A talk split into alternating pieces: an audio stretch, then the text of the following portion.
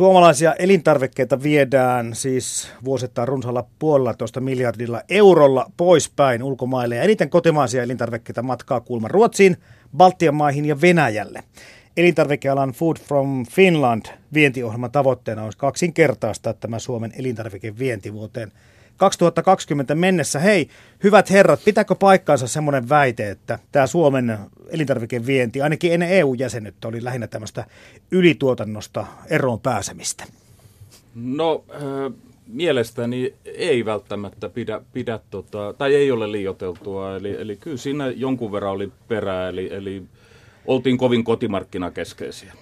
Ylituotanto, noin niin kuin markkinointimielessä kuulostaa semmoista sanalta, että sen pukeminen kiinnostavaksi vientituotteeksi ei ole kovin yksinkertaista. Joo, ei se ole välttämättä se hedelmällisin lähtökohta ja, ja tietysti niin kuin niistä vuosista on kehitytty hurjasti. Eli kyllähän tämä EU-aika on tuonut nimenomaan sitten niin kuin jalostettujen ja pitkälle vietyjen tuotteiden viennin mukana. Hmm. Näin siis sanoi Finpron toimialajohtaja Esa Vrang. Ja toinen keskustelijamme tänään on tutkimuspäällikkö Antti Tahvanan Etlasta. Tervetuloa myöskin sinulle. Joo, kiitos paljon. Tämä EU jäsenyys. Onko tämä ollut jonkunlainen merkkipaalu tai joku välietappi siinä, että miten tähän elintarvikevientiin meillä Suomessa on suhtauduttu? On ilman muuta ollut, koska tänä päivänäkin, niin, niin jos me katsotaan meidän elintarvikkeiden vientiä, niin yli puolet niistä kohdistuu EU-alueelle ja ennen EU-jäsenyyttä, niin tosiaan oli voimassa tällaisia aika monimutkaisiakin vientitukijärjestelmiä, jolla, niin kuin sä sanoit, vietiin enemmän ylijäämätuotantoa ehkä sitten maailmalle. Et kyllä se on muuttanut sen. Se on jopa kaksinkertaistanut meidän, meidän viennin määrän, viennin volyymi. EU-maat ovat siis merkittävässä roolissa, mutta Venäjän vienti on sitten se, minkä varassa aika monikin toimiala on tässä viime aikoina tai vuosikymmeninkin saatossa ollut. Onko elintarvikeala perinteisesti ollut liian Venäjä vetoinen? Mielestäni on, ja eikä ainoastaan elintarvikeala, että kyllä moni muukin toimiala. Me Suomessa tahdotaan välillä olla vähän tämmöisiä yhden asian ihmisiä, että mennään niin kuin yhdellä hevosella kerrallaan ja paljon sivuilla ei vilkuilla. Elintarviketeollisuus ilman muuta sortui liialliseen venäjäkeskeisyyteen. Se oli pahimmillaan 30 prosenttia meidän viennistä. Joo, siis yhdyn, yhdyn tuohon ihan kyllä.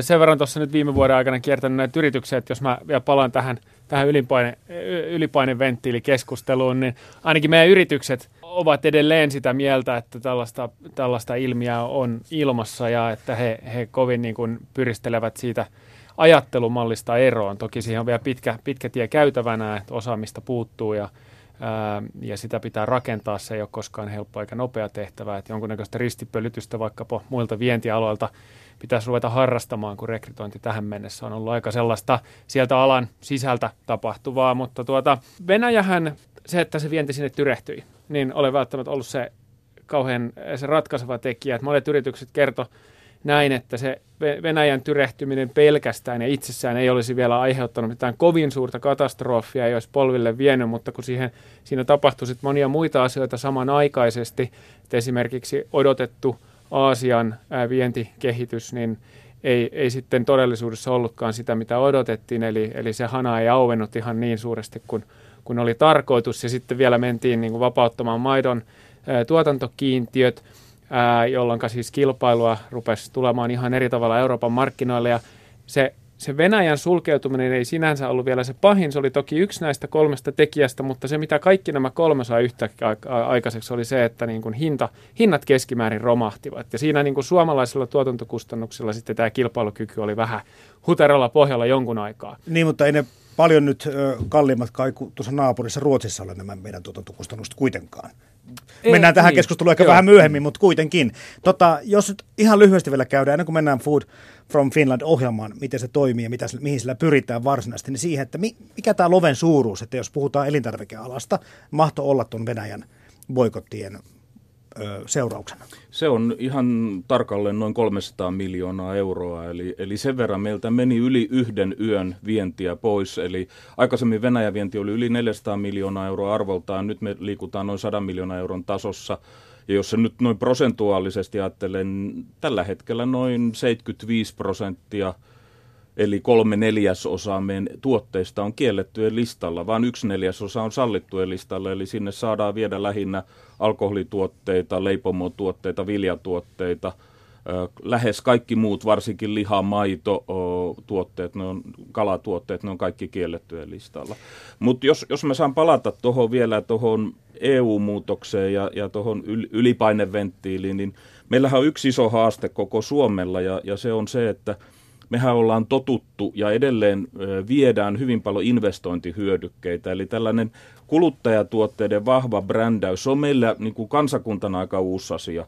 Ja, ja myöskin elintarvikesektorille se on uusi asia. Eli elintarvikevienti takavuosina ja vielä tänäkin päivänä aika pitkälti, niin siellä on hyvin paljon raaka-ainevientiä. Ja siitähän me koitetaan pyristellä irti ja, ja päästä tänne lisäarvotuotteisiin, eli viemään valmiita kuluttajatuotteita. Siinä on niillä kahdella asialla ollut huikea ero. Ja siihen palataankin kohta, että mitä meitä kannattaisi ja pitäisikin lähteä viemään, mutta mennään vielä tähän maailmanpolitiikan tilanteeseen. En nyt kysy, että mitä tämä Trumpin valtaantulo mahtaa mi- mihinkään vaikuttaa, mutta hän on heti ottanut kantaa jo siihen, että miten, miten hieno homma tämä Brexit mahtaa olla ja muidenkin pitäisi lähteä seuraamaan tätä mallia. Maailmanpolitiikka.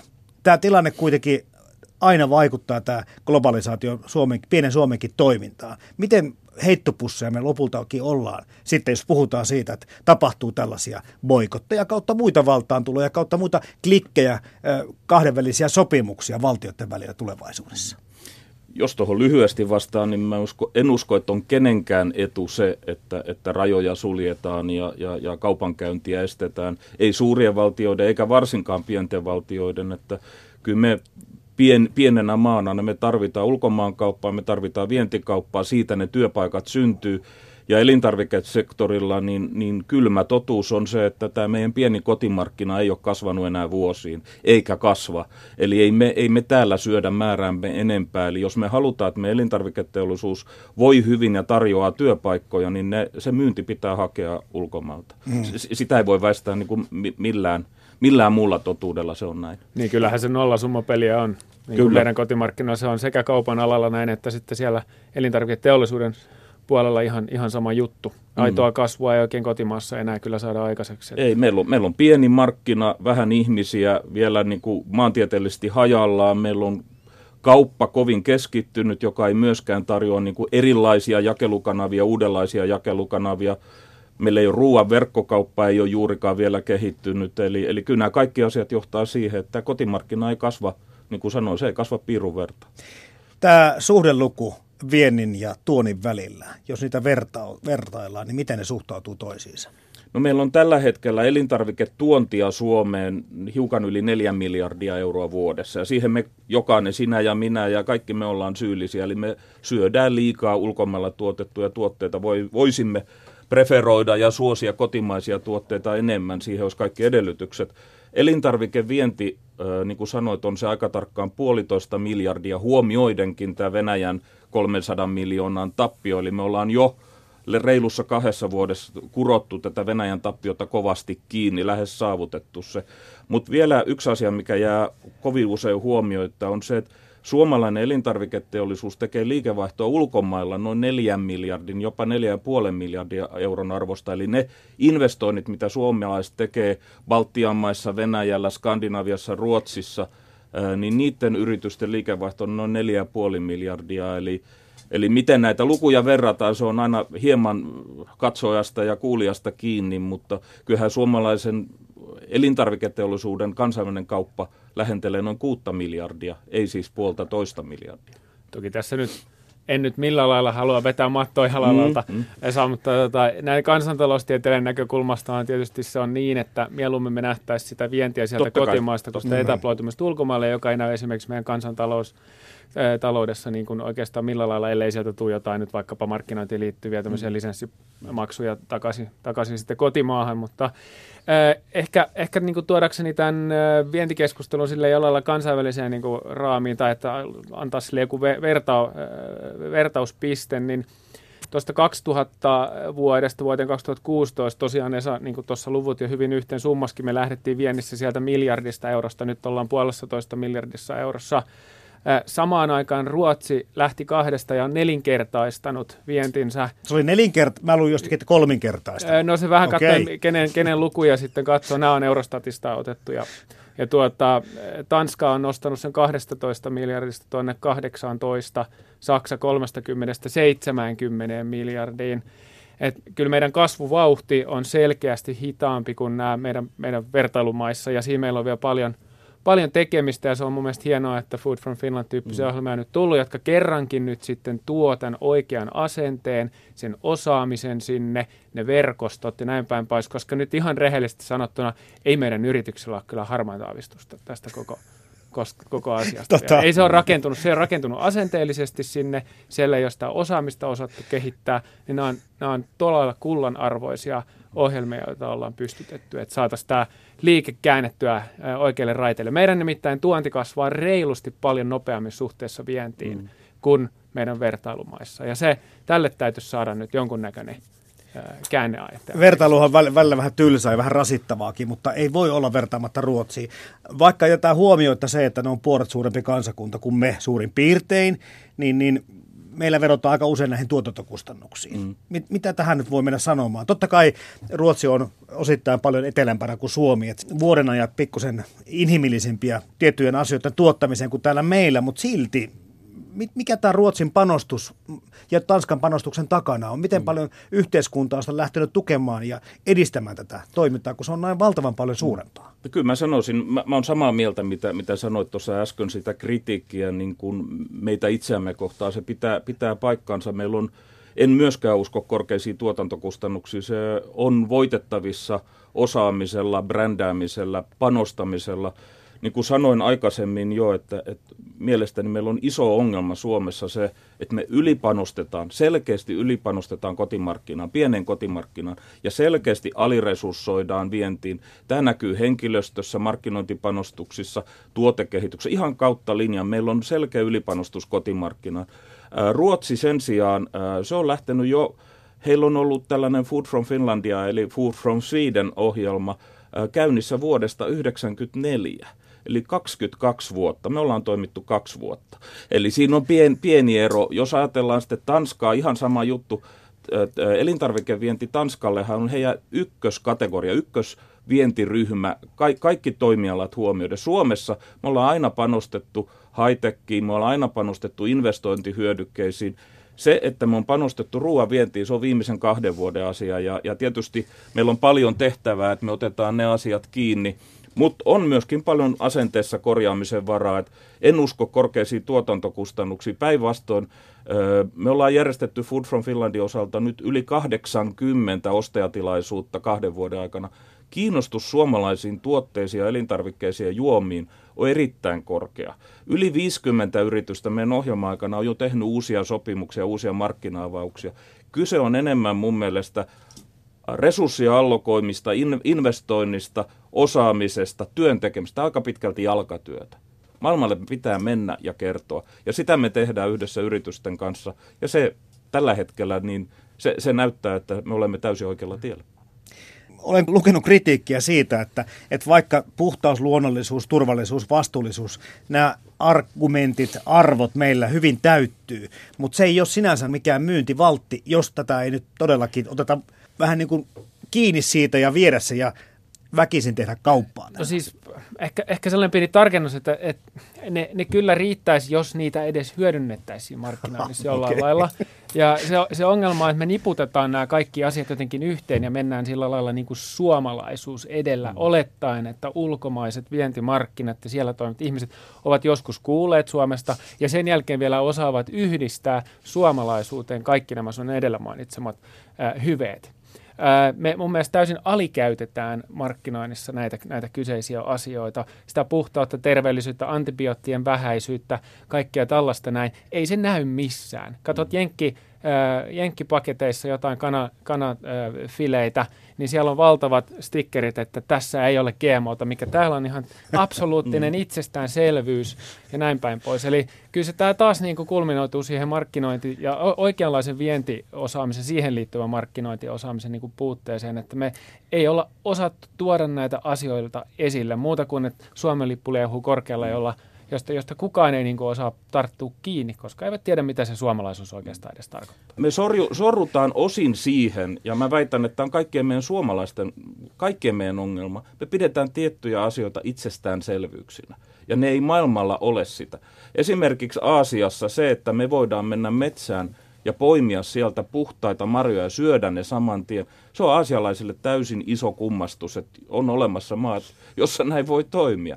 Ja, ja, ja tota, sen takia mä oon ihan täysin samaa mieltä, että tämä on enemmän markkinointiosaamiskeissi, tämä on myöskin tuotekehityskeissi siinä mielessä, että mä olen aina vastustanut sitä ja vastustan edelleen, että meillä tehdään tuotekehitystä kotimarkkinan ehdoilla ja sitten pyritään viemään niitä samoja tuotteita maailmalle se tuotteiden kehittäminen ja tuotekehitys, jos lähdetään vaikka Kiinaan tai Japaniin tai Koreaan, se pitää lähteä aasialaisten kuluttajien tarpeista, ei suomalaisten kuluttajien tarpeista. Ja tässä on jälleen tähtitieteellinen ero.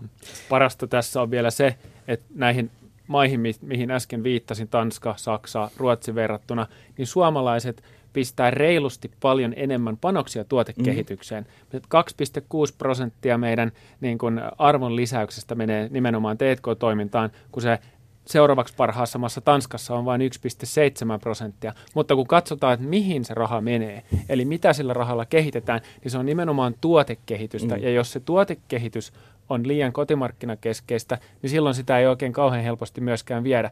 Kun katsoo taas meidän vertailumaita, vaikka he totaalisesti absoluuttisella tasolla ehkä panostaakin vähemmän, mutta heillä menee selkeästi enemmän näistä rahoista markkinointiinnovaatioihin sekä, ja nyt tämä on tärkeää, organisaatioinnovaatioihin, eli he rakentavat vientiorganisaatioita. Tämä oli he, seuraava aihe, niin juuri he, näin. He, niin kuin suora, suoraviivaistavat niitä ja kehittävät niin kuin tehokkaita, tehokkaita kanavia mennä sinne markkinoille. Se vaatii nimittäin organisaation rakentamista. Yksi yhdessä hyvässä haastattelussa tuli tuossa ilmi, kun pyörittiin tuolla kentällä niin tämmöinen hieno, hieno kommentti, jos sanottiin näin, että jos haluaa menestyä vientimarkkinoilla, sinne täytyy rakentaa yhtä vahva presenssi, läsnäolo kuin tänne kotimarkkinoille. Ja se tarkoittaa siis sitä, että sulla on siellä tehokkaat jakelukanavat rakennettuna, markkinointi on niin kuin räätälöityä siihen kohdemarkkinalle, se hinta on kohdallaan suhteessa siihen siellä olevaan markkinaodotukseen. Eli me ei voida täällä kehittää tuote, hinnoitella se täällä jollain lailla ja, ja luulla, että tämä hinta-laatusuhde niin kuin ymmärretään samalla tavalla siellä kohdemarkkinoilla. Niin tämän läsnäolon rakentaminen, se on se, mitä me vaaditaan, jos me halutaan pitkäjänteisesti mennä vaikka meidän isoille kasvaville markkinoille, ja se vaatii osaamista. Puhutaan siis Suomen elintarvikeviennistä ja Food from Finland vientiohjelmasta. Täällä Finpron toimialajohtaja Esa Vrang paikan päällä sekä tutkimuspäällikkö Antti Tahvanan Etlasta. Mulle tulee nyt mieleen, kun kuuntelen teitä, niin se legendaarinen juttu siitä, kun jotakin kotimaista kermajuustoa vietiin Kiinan markkinoille ja kysyttiin mitä mieltä, niin vastaus oli, että onko tämä mukaan juustoa. että, että tota, meidän maku ja meidän tyylimme on, on meidän makumme ja meidän tyyli. Se, se ei ole maailman tyyli. Ei ole, niin. ei ole. Ja esimerkiksi Aasiassa niin syödään kovasti eri lailla kuin täällä, että se, se vaan pitää ymmärtää. Jos tämä organisaation rakentaminen otettaisiin tosissaan, vientiorganisaation, kuten tuossa Antti Tafanen kerrotkin, ja muutenkin tämä panostus olisi kohdallaan, niin mitä tämä tarkoittaa suomalaisille työpaikoille? No Food from Finlandin tavoitteena on vuoteen 2020 mennessä luoda 5000 uutta työpaikkaa. Aika se on, paljon. Se on paljon, mutta se on edelleenkin realistinen. Ja monissa tutkimuksissa, voit varmaan sitä kommentoida, niin on todettu, että näitä työpaikkojahan ei niinkään luoda isoihin yrityksiin, vaan ne luodaan pk-yrityksiin. Ja tässä kohtaa meillä on iso haaste ja, ja mielestäni hyvin realistinen tavoite. Kun me lähdettiin tähän Food from Finland-ohjelman työhön noin kaksi ja puoli vuotta sitten – suomalainen PK-sektori vei tuotteitaan vain niin, että noin 13 prosenttia, 3-14 prosenttia PK-yrityksistä teki vientikauppaa. Se oikea taso olisi jossakin 25 prosentin tasoa, jopa 30 prosenttia. Ja sekin tarkoittaisi vielä, että 70 prosenttia meidän yrityksistä tekee puhtaasti kotimarkkinakauppaa. Tyytyy pikkusen vähän. Niin, ja meillähän on myöskin, niin kuin statistiikka kertoo sen, että meillähän on elintarviketuotannon rakenne kovin pienyritysvaltainen. Meillä on noin 2000 elintarvikeyritystä, joista 1700 noin on mikroyrityksiä. Eli meillä on vain noin 300 300 pk-yritystä ja suurta yritystä tällä koko elintarvikesektorilla. Nähdäänkö elinkeinoelämän tutkimuslaitoksella tässä selkeä kasvun mahdollisuus. Sanotaan näin yleiskommenttina, että ylipäätänsä niin pienet ja keskisuuret yritykset nyt on aina olleet niin talouskasvun veturi siinä mielessä, että siellä siellä marginaalissa ne, ne työpaikat tietysti kasvaa, koska nämä yritykset kasvaa suhteessa isoihin aina, aina niin kuin nopeammin ja enemmän. Et viime vuosina tässä on nyt nähty sen viiden vuoden aikana, että suuryritykset pikemminkin on nimenomaan, mitä he kutsuu niin kuin järkiperäistänyt sitä toimintaansa ja, ja vähentänyt työpaikkoja. PK-sektorilla, erityisesti elintarvikealalla, on nimenomaan se kasvun paikka sen takia, että he ovat liian suuria toimijakseen pelkästään alueellisesti, eli se se alueellinen, sanotaan nyt vaikka paikkakuntakohtainen markkina ei riitä kannattamaan heitä ja sitä, sitä niin kuin hyvin pääomaintensiivistä tuotantokoneista usein. Ja sitten he ovat taas liian pieniä kilpaileksaan kansallisella tasolla päästäkseen vaikkapa näiden kahden ison, ison ketjun hyllyille, että siellä on tietyt kriteerit, jotka täytyy täyttyä niin kuin toimintavarmuuden ja, ja, ja volyymien suhteen, että sinne päästään, niin niin heillähän on tässä nimenomaan viennissä eniten voitettavaa, että jos ei kerran Suomessa pysty kasvamaan, niin kasvataan niin kuin erikoiskanavia pitkin ulkomaille. Tästä on paljon esimerkkejä. Ää, on, on siis keskisuuria yrityksiä, jotka on pistäneet kaikki likoon ja päässeet globaalin jakelijan niin kuin, ää, jakelulistoille – nyt sitä viedään ympäri maailmaa. On mikroyrityksiä, Helsingissä perustettu tämmöinen pieni suklaatehdas. He on 900 liikkeessä USAssa jo, että se täytyy se strategia sitten tietysti suhteuttaa siihen omaan volyymiin, omaan osumiseen ja siihen, siihen, siihen tuotteen niin kuin arvon lupaukseen, että mitä kanavia sitä lähdetään viemään ja sekin on tietysti tietynlaista räätälöintityötä sitten se. Jos 2020 vuoteen mennessä haluttaisiin kaksinkertaistaa tämä Suomen elintarvikevienti, niin miten tämä Food from Finland-ohjelma toimii? Ketä siihen halutaan mukaan ja, ja millä tavalla tämä tosiaankin koko organisaatio ja toiminta saadaan ulkomaille jalkautettua? Joo, se liittyy vähän tuohon äskeiseen keskusteluaiheeseen, eli siihen, että meillä on paljon myöskin pieniä yrityksiä ja resurssit ei välttämättä niissä ole kovin suuret. Eli kaikki, mitä me tehdään, perustuu siihen, että me mennään elintarvikeyritysten kanssa yhdessä maailmalle. Eli meillä on jäseniä tässä äh, Food from Finland-ohjelmassa nyt jo noin sata. Meidän toiminnassa on mukana noin 120-130 yritystä, äh, eli osa ei ole vielä liittynyt jäseneksi, mutta tulevat liittymään hyvinkin nopeasti. Ja me toimitaan niin, että me järjestetään vuosittain noin 40 ostajatapaamistilaisuutta eri puolilla maailmaa. Ne voi olla isoja kansainvälisiä messuja Euroopassa ja Aasiassa, tai ne on meidän itse räätälöimiä ostajatapaamisia. Esimerkiksi tuossa joulukuussa me toimme yhdeksän kiinalaista yritystä Helsinkiin, ja he tapasivat yhteensä noin 40 suomalaisyritystä. Minkälaisia nämä keskimäärin on? Oletteko hakenut tietyn kokoisia tai tietyn toimialan yrityksiä? No, no tota, mehän ei, me halutaan, että tänne tulee myöskin uusia yrityksiä mukaan, eli me ei, ei aseteta liian tiukkoja kriteereitä, mutta kyllä me tietysti oletetaan ja odotetaan yrityksiltä, että niillä on vientivalmius. Eli meillä on hyvin paljon suuria yrityksiä, että kaikki suomalaiset suuret yritykset on käytännössä meidän toiminnassa mukanassa, mukana, ja myöskin ne PK-yritykset, jotka on jo tehneet vientiä, mutta me koko ajan toivotaan myöskin uusia, mutta joku valmius täytyy olla vientiin, että ei, ei nyt ihan kahta kättä heilutelle voi tulla mukaan, kyllä siellä täytyy enemmän resursseja olla, mutta se mihin me, mitä me tehdään, niin sanoin, että me tehdään systemaattista viennin edistämistyötä, me tehdään aina yhteistyötä, koska se me on havaittu, että tämä suomalainen tarjonta, kun se laitetaan yhteen, kun me esitellään tuolla maailmalla 10, 15, 20 yrityksen tarjonta, se kiinnostaa kaikkia ostajia. Jos nämä yritykset menisivät yksitellen sinne maailmalle, vaikka ne olisi suurempiakin, se kiinnostuksen taso on huomattavasti kapeampi. Me, me, me ollaan saatu joka maassa jopa suuremmat, suurimmat ostajat liikkeelle.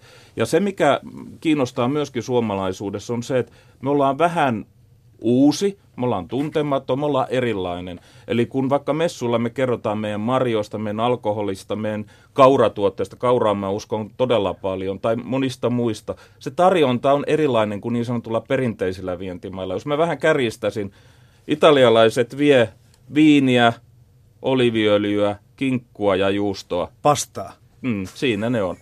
Ja, ja espanjalaiset vähän sama juttu, eli ne, ne on niin vuodesta toiseen olleet niitä samoja. Et Suomi on vähän tämmöinen ehkä raikas tuulahdus nyt, ja me koitetaan käyttää sitä hyödyksemme, mutta tärkeä on se, ja vedoten siihen, miksi Ruotsi on monessa asiassa onnistunut paremmin, niin suomalaisethan on niin härkäpäisesti vieroksunut yhteistyötä.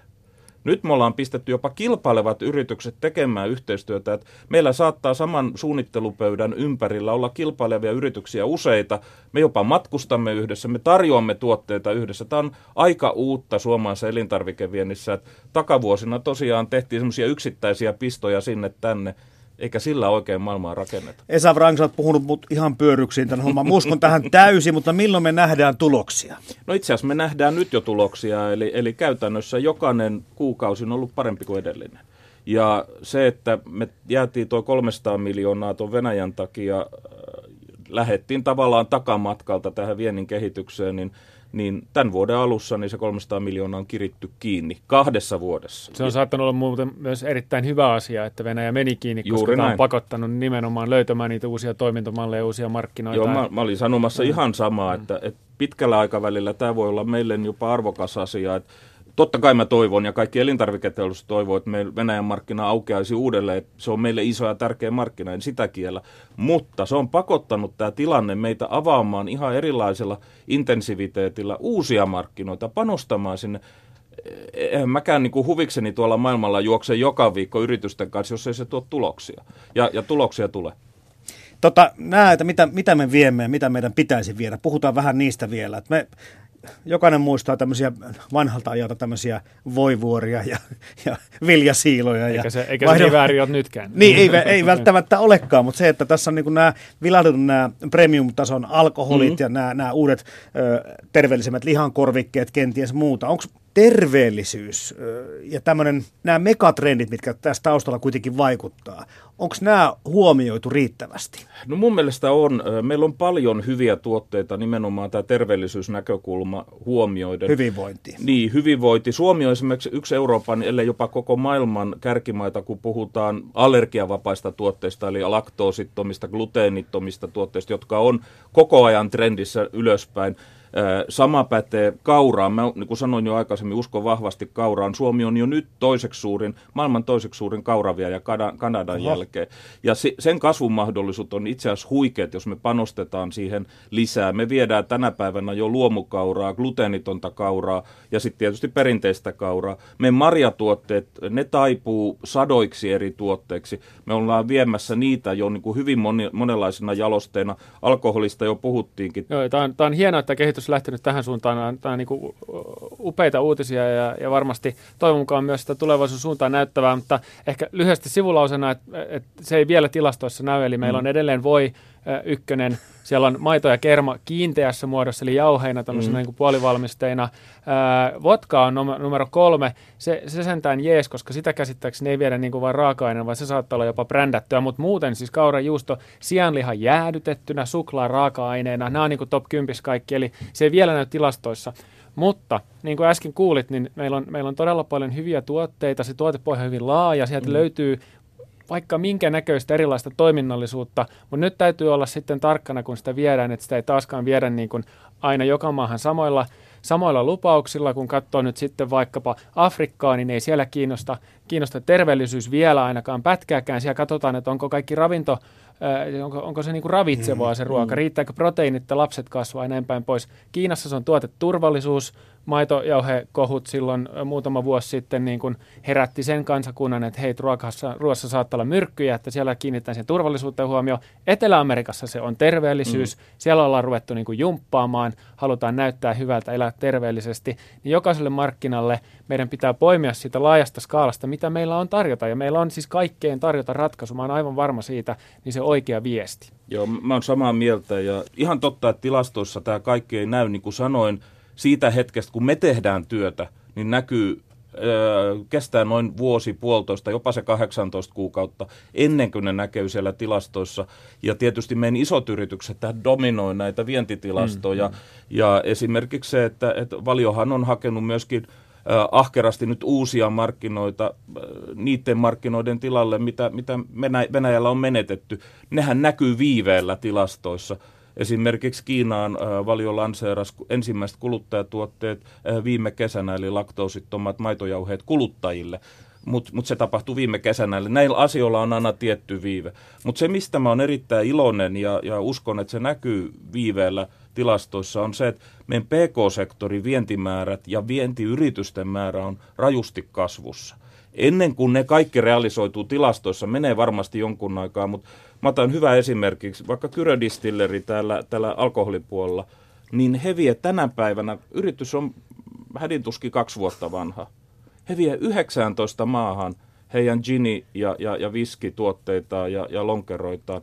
Musta se on aivan loistava esimerkki, josta me niin kuin monelle muullekin sektorille pitäisi ottaa esi- esimerkkiä. Että rohkeasti uusille markkinoille ja tehdään sitä työtä sen markkinaehdolla, eikä jälleen siitä, miltä se maailma näyttää täältä että Suomesta käsin. No, olisiko tämä premium ginit ja ruisviskit ja muut oikeasti niin paljon vielä kasvatettava toimiala. Tuolla oli vodka mukana tuossa listassa, mikä Antti tuossa äsken otit esille, mutta voisiko sillä olla nämä muutkin? No kaikki riippuu siitä, kuinka seksikkääksi sen brändin osaat rakentaa, että niin kuin, mm. tuleeko siitä se seuraava viraali, viraali juoma tuolla mm. niin kuin maailmalla vai ei. Että nythän ei ole kyse todellakaan siitä itse raaka-aineesta, vaikka käsittääkseni tämä mikä sitä Kini nyt olikaan, joka voitti maailman parhaan Kinin palken, niin, Napuen, mm. niin aivan, niin mä, en, mä en usko kyllä nyt ihan suoraan niin kuin tällaisessa tuotteessa välttämättä siihen tuotedifferentaation niin kuin laadun tai, tai maun suhteen, vaan kyllä siellä, siellä täytyy mennä brändäys edellä hyvin kyllä, vahvasti, kyllä, ja siihen kyllä. tarvitaan nyt todella suoneen iskevää ää, niin kuin suurta, suurta niin kuin brändin luomis, luomista mm. sinne taustalle, että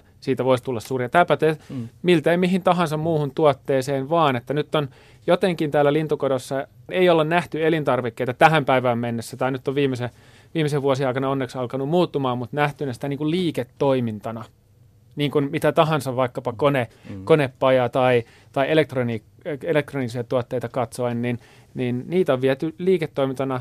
Ruoka on edelleen perushyödyke ollut, joka kuuluu pöytään, joka on aika itsestäänselvyys, eikä sitä oikein liiketoimintana käsitellä, koska tähän päivään mennessä se on ainakin ollut hyvin tämmöistä, mä nyt sanon alkutuotantolähtöistä, mutta, mutta tuota, sieltä niin kuin – sitä on katsottu vähän eri näkökulmasta kuin muita tuotteita ja muita teollisuuden aloja. Sanotaan. Se, se pitää paikkansa ja tähän mä viittasin siihen, kun sanoin alussa, että Suomestahan perinteisesti on viety vain investointihyödykkeitä. Jos te katsotte ruotsalaisia, niin heillähän taas kuluttajatuotteiden vienti on ne vaatteita tai, tai mitä tahansa. Huonekaluja. Huonekaluja mm. tai mitä tahansa. Niin, Ikea on mutta aika tärkeä ruotsalaisten elintarvikkeidenkin viennissä. Sitä hyödynnetään aika. Itsekin olen tehnyt ruotsalaisille yrityksille aikanaan töitä ja hyödyntänyt näitä kanavia.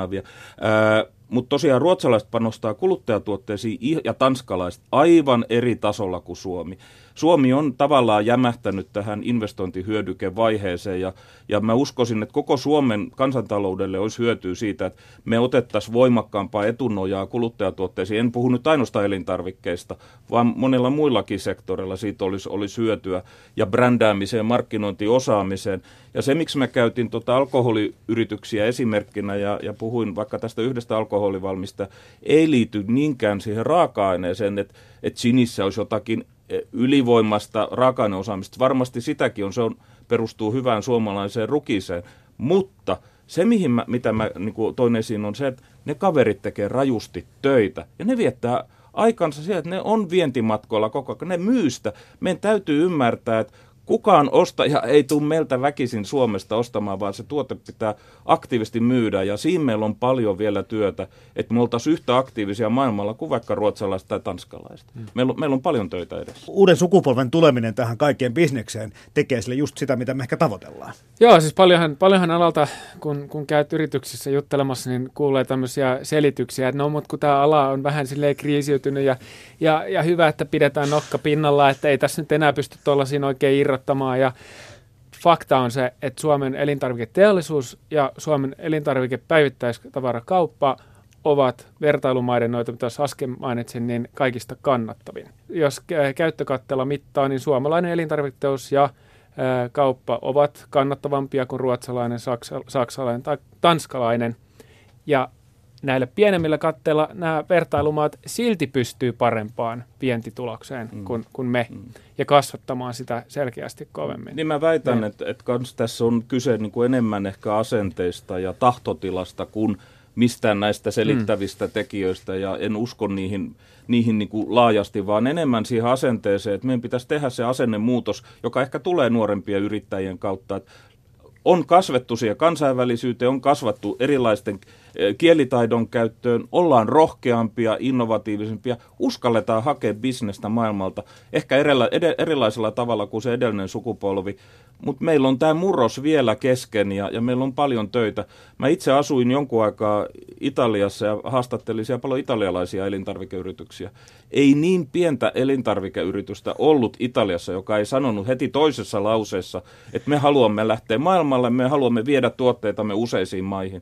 Jos mä kysyn samaa pieneltä suomalaisyritykseltä, niin ei se tule vielä viidennessäkään lauseessa. Eli meillä on, meillä on paljon vielä niin kuin tämmöistä asenteellista tekemistä.